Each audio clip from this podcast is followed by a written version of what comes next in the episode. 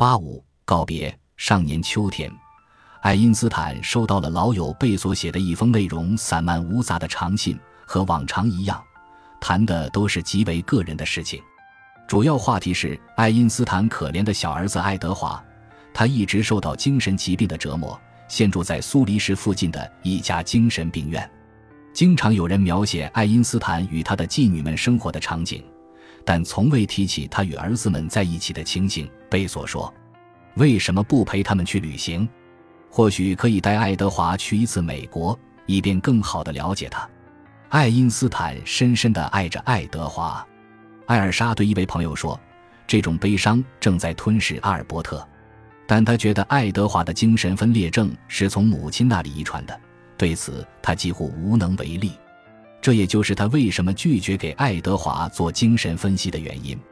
在他看来，精神分析不会有什么效果。”特别是在严重的精神疾病可能由遗传导致的情况下，而贝索却做过精神分析。他在信中滔滔不绝、无所顾忌地谈了很多事情。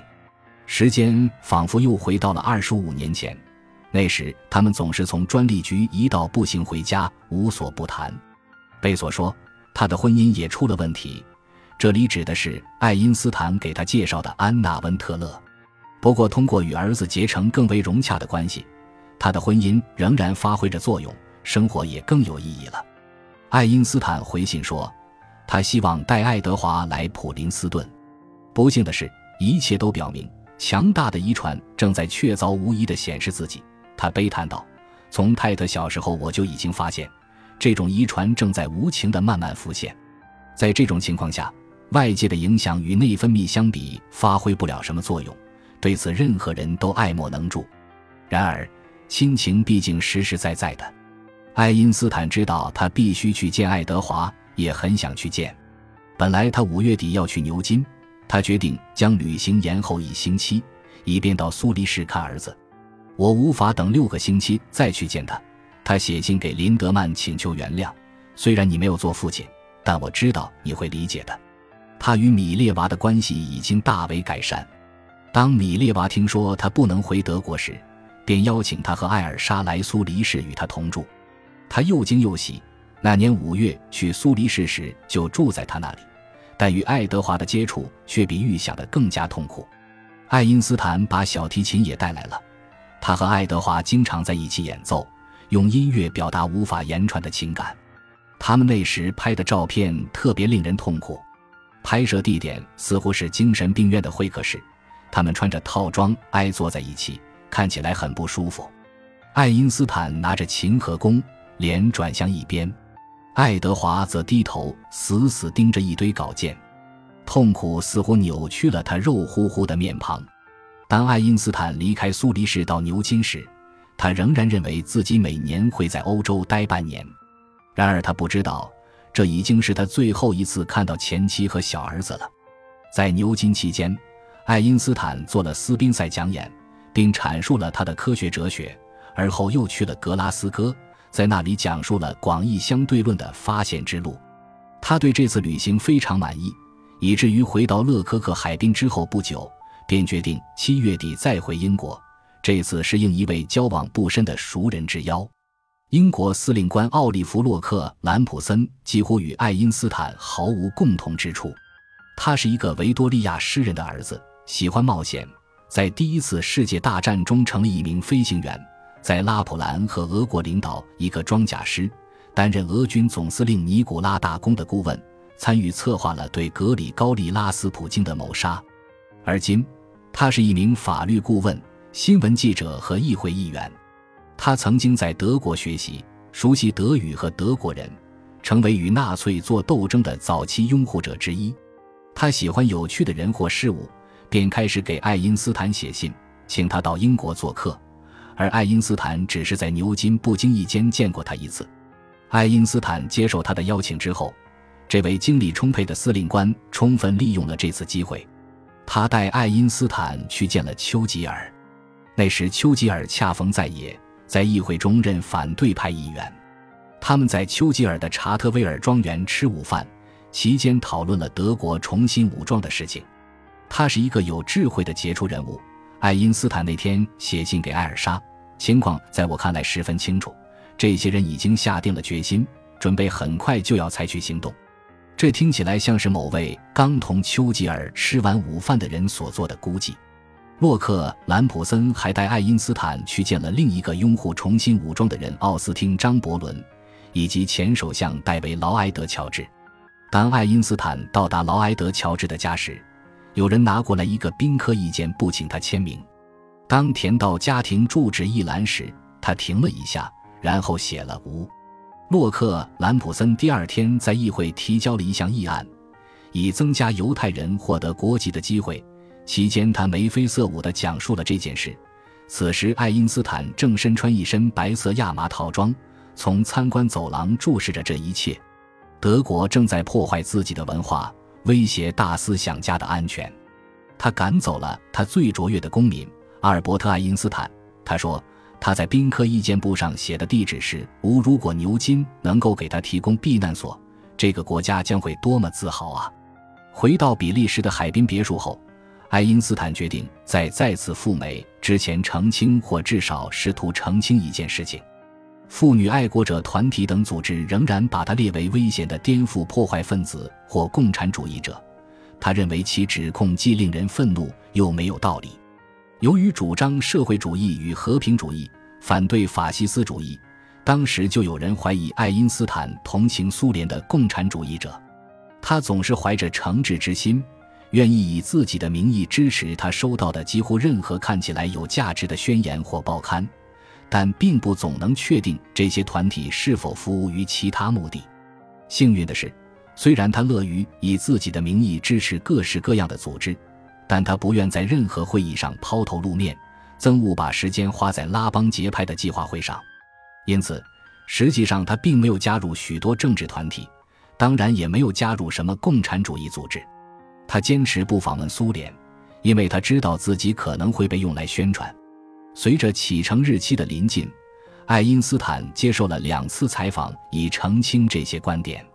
我是一个有着坚定信仰的民主主义者。《纽约世界电讯报》刊登了他对德国流亡者利奥拉尼亚所说的话。正是由于这个原因，我没有去苏联，尽管我收到了非常热诚的邀请。如果我去莫斯科，苏联的统治者肯定会利用他来为自己的政治目谋利。对于另一场采访，《泰晤士报》和《纽约时报》均做了报道。爱因斯坦承认，有时他会受到一些组织的愚弄。这些组织自称秉持纯粹的和平主义或人道主义，实际上只不过是为苏联专制统治服务的伪装的宣传机构。他强调：“我从不支持共产主义，现在也是如此。其政治信念的实质是反对任何集权势力通过恐怖和暴力来奴役个人。”毫无疑问，这些声明都旨在平息美国关于他被指控的政治倾向的争论。不过，他们都是真实的。爱因斯坦偶尔会被一些欺世盗名的团体所欺骗，但他从小就一直把反对极权主义当成他的指导原则。当夏天快要过去的时候，爱因斯坦得到了令人震惊的消息。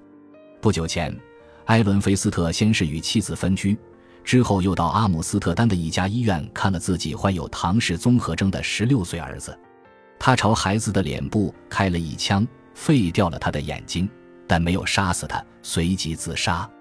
二十多年前，年轻的犹太物理学家埃伦·菲斯特流浪到布拉格，请求在那里工作的爱因斯坦帮忙找份工作。他们在咖啡馆讨论了几小时的物理学，随即成为情投意合的朋友。在许多方面，埃伦·菲斯特都与爱因斯坦非常不同。他有一种几乎病态的缺乏自信。爱因斯坦说。他更擅长批判现有的理论，而不是营建新的理论，这使他成了一位好教员。我所知道的最好的，但这种在客观上没有根据的不胜任的感觉不断折磨着他。但在一件重要的事情上，他与爱因斯坦很像，他们都无法对量子力学心安理得。一个人要学习并且讲授的那些在他心里无法完全接受的东西，总是一件困难的事。爱因斯坦说。对于一个耿直诚信的人来说，更是一种双倍的困难。爱因斯坦很清楚年近半百是什么样子，他接下来描述了他和埃伦·菲斯特对量子力学的态度。年过半百的人要适应新思想，总要碰到越来越大的困难。我不知道有多少读者在读了这几行之后，能够充分体会到那种悲剧。爱因斯坦对此感同身受。埃伦·菲斯特的自杀使爱因斯坦深感不安，此时他的生命也受到了越来越大的威胁。他的名字已经与一本抨击希特勒恐怖政策的书错误地联系在一起。和往常一样，他同意担任一个委员会的名誉主席，接着便出版了这本书。而他连一个字都没有读过。德国报纸刊出了红色的大字标题：“爱因斯坦的丑行。”一家杂志社将他归为德国政权的敌人，列举了他的种种罪行。最后一句话是“尚未绞死”。于是，爱因斯坦决定在十月访美前的最后一个月再次接受洛克·兰普森的盛情邀请。艾尔莎想留在比利时收拾东西，她要《星期日快报》的一个记者做好安排。保证爱因斯坦平安到达英国。这位记者不愧训练有素，他在旅行中亲自陪伴爱因斯坦，并报道说，在横渡英吉利海峡时，爱因斯坦拿出笔记本继续演算他的方程。这出戏有如一部精彩的电影，配得上詹姆斯·邦德出演。洛克·兰普森让两位年轻的女助手把爱因斯坦带到一栋他所拥有的隐蔽别墅。它位于伦敦东北部的一处近海荒原，在那里，爱因斯坦卷入了一出涉及保密与公开的滑稽剧。这两位年轻女士手持霰弹猎枪，站在他身边，摆好姿态拍了张相交予媒体。洛克·兰普森宣称，倘若有不速之客走近，定要他尝尝铅弹的滋味。爱因斯坦本人对安全的评价倒没这么吓人。我保镖的美貌会比他们的霰弹猎枪更快地让不轨之徒放下武器。他对一位访客说：“冲破这道脆弱安全防线的有这样一些人：一位前任外交大臣想同爱因斯坦讨论欧洲的危机；爱因斯坦的女婿马里亚诺夫为一篇曾经出售给法国出版物的文章而采访他；瓦尔特迈尔继续着寻找统一场论方程的永远完不成的任务。”还有著名的雕塑家雅各布·爱普斯坦，他用三天时间制成了一尊漂亮的爱因斯坦胸像。唯一与女保镖发生冲突的人是爱普斯坦，他问他们是否可以卸掉一扇门，以使他能够有更好的角度为爱因斯坦塑像。他们幽默地问我下一步是否要卸掉房顶。他回忆说：“我倒是愿意，但我并没有提出来。”因为这些守护天使似乎对我闯入他们教授的隐居处颇为不满。不过三天后，保镖们对爱普斯坦有了好感。当塑像快要完成时，大家开始在一起喝啤酒。爱因斯坦始终保持着他的幽默。他在英国收到过这样一封信，发信人认为，由于地球在旋转，引力使人有时头朝下，有时水平。他猜测，也许正是由于这个原因。人们才会干傻事，比如爱上别人。爱上别人并非最愚蠢的事情，爱因斯坦在回信中说。不过这并不能归咎于引力。在这次旅行中，爱因斯坦的主要亮相是十月三日在伦敦皇家阿尔伯特音乐厅发表讲演，从而为流离失所的德国学者筹措资金。有些人怀疑，为了促销门票。洛克·兰普森把爱因斯坦隐居处所受的安全威胁说得天花乱坠。如果是这样，那么他成功了。所有九千个座位都坐满了，还有不少人挤在走廊和门厅里。一千名学生充当向导和护卫，防范任何支持纳粹的示威发生。爱因斯坦用英语谈了当前对自由的威胁，同时小心翼翼地不明确攻击德国政权。如果我们要抵抗威胁思想自由和个人自由的势力，我们就必须清醒地认识到自由本身正处于危险之中。他说：“要是没有这种自由，就不会有莎士比亚、歌德、牛顿、法拉第、巴斯德或李斯特。”他还谈了孤独的必要性，单调的清静生活可以激发创造性的思想。他说：“和年轻时一样，他又一次建议科学家可以去看守灯塔。”从而能够不受干扰地致力于思考，这种说法颇具启发性。在爱因斯坦看来，科学是一种孤独的求索。他似乎没有意识到，对于别人来说，如果同心协力去追求，可能会更富有成果。在哥本哈根等地，量子力学团队之所以能够大显身手，全凭彼此的思想。不过，爱因斯坦所取得的伟大成就，却可以由伯尔尼专利局、柏林寓所的顶楼或灯塔上的某个人做出来。也许只要有一个临时的宣传媒介和数学助手。一九三三年十月七日，艾尔莎和杜卡斯从安特卫普乘坐远洋班轮威斯特摩兰。在南安普敦接爱因斯坦和助手瓦尔特迈尔，他没有想到他会离开很久。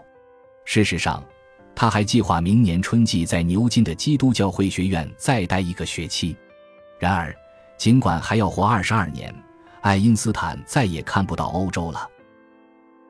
感谢您的收听，本集已经播讲完毕。喜欢请订阅专辑，关注主播主页，更多精彩内容等着你。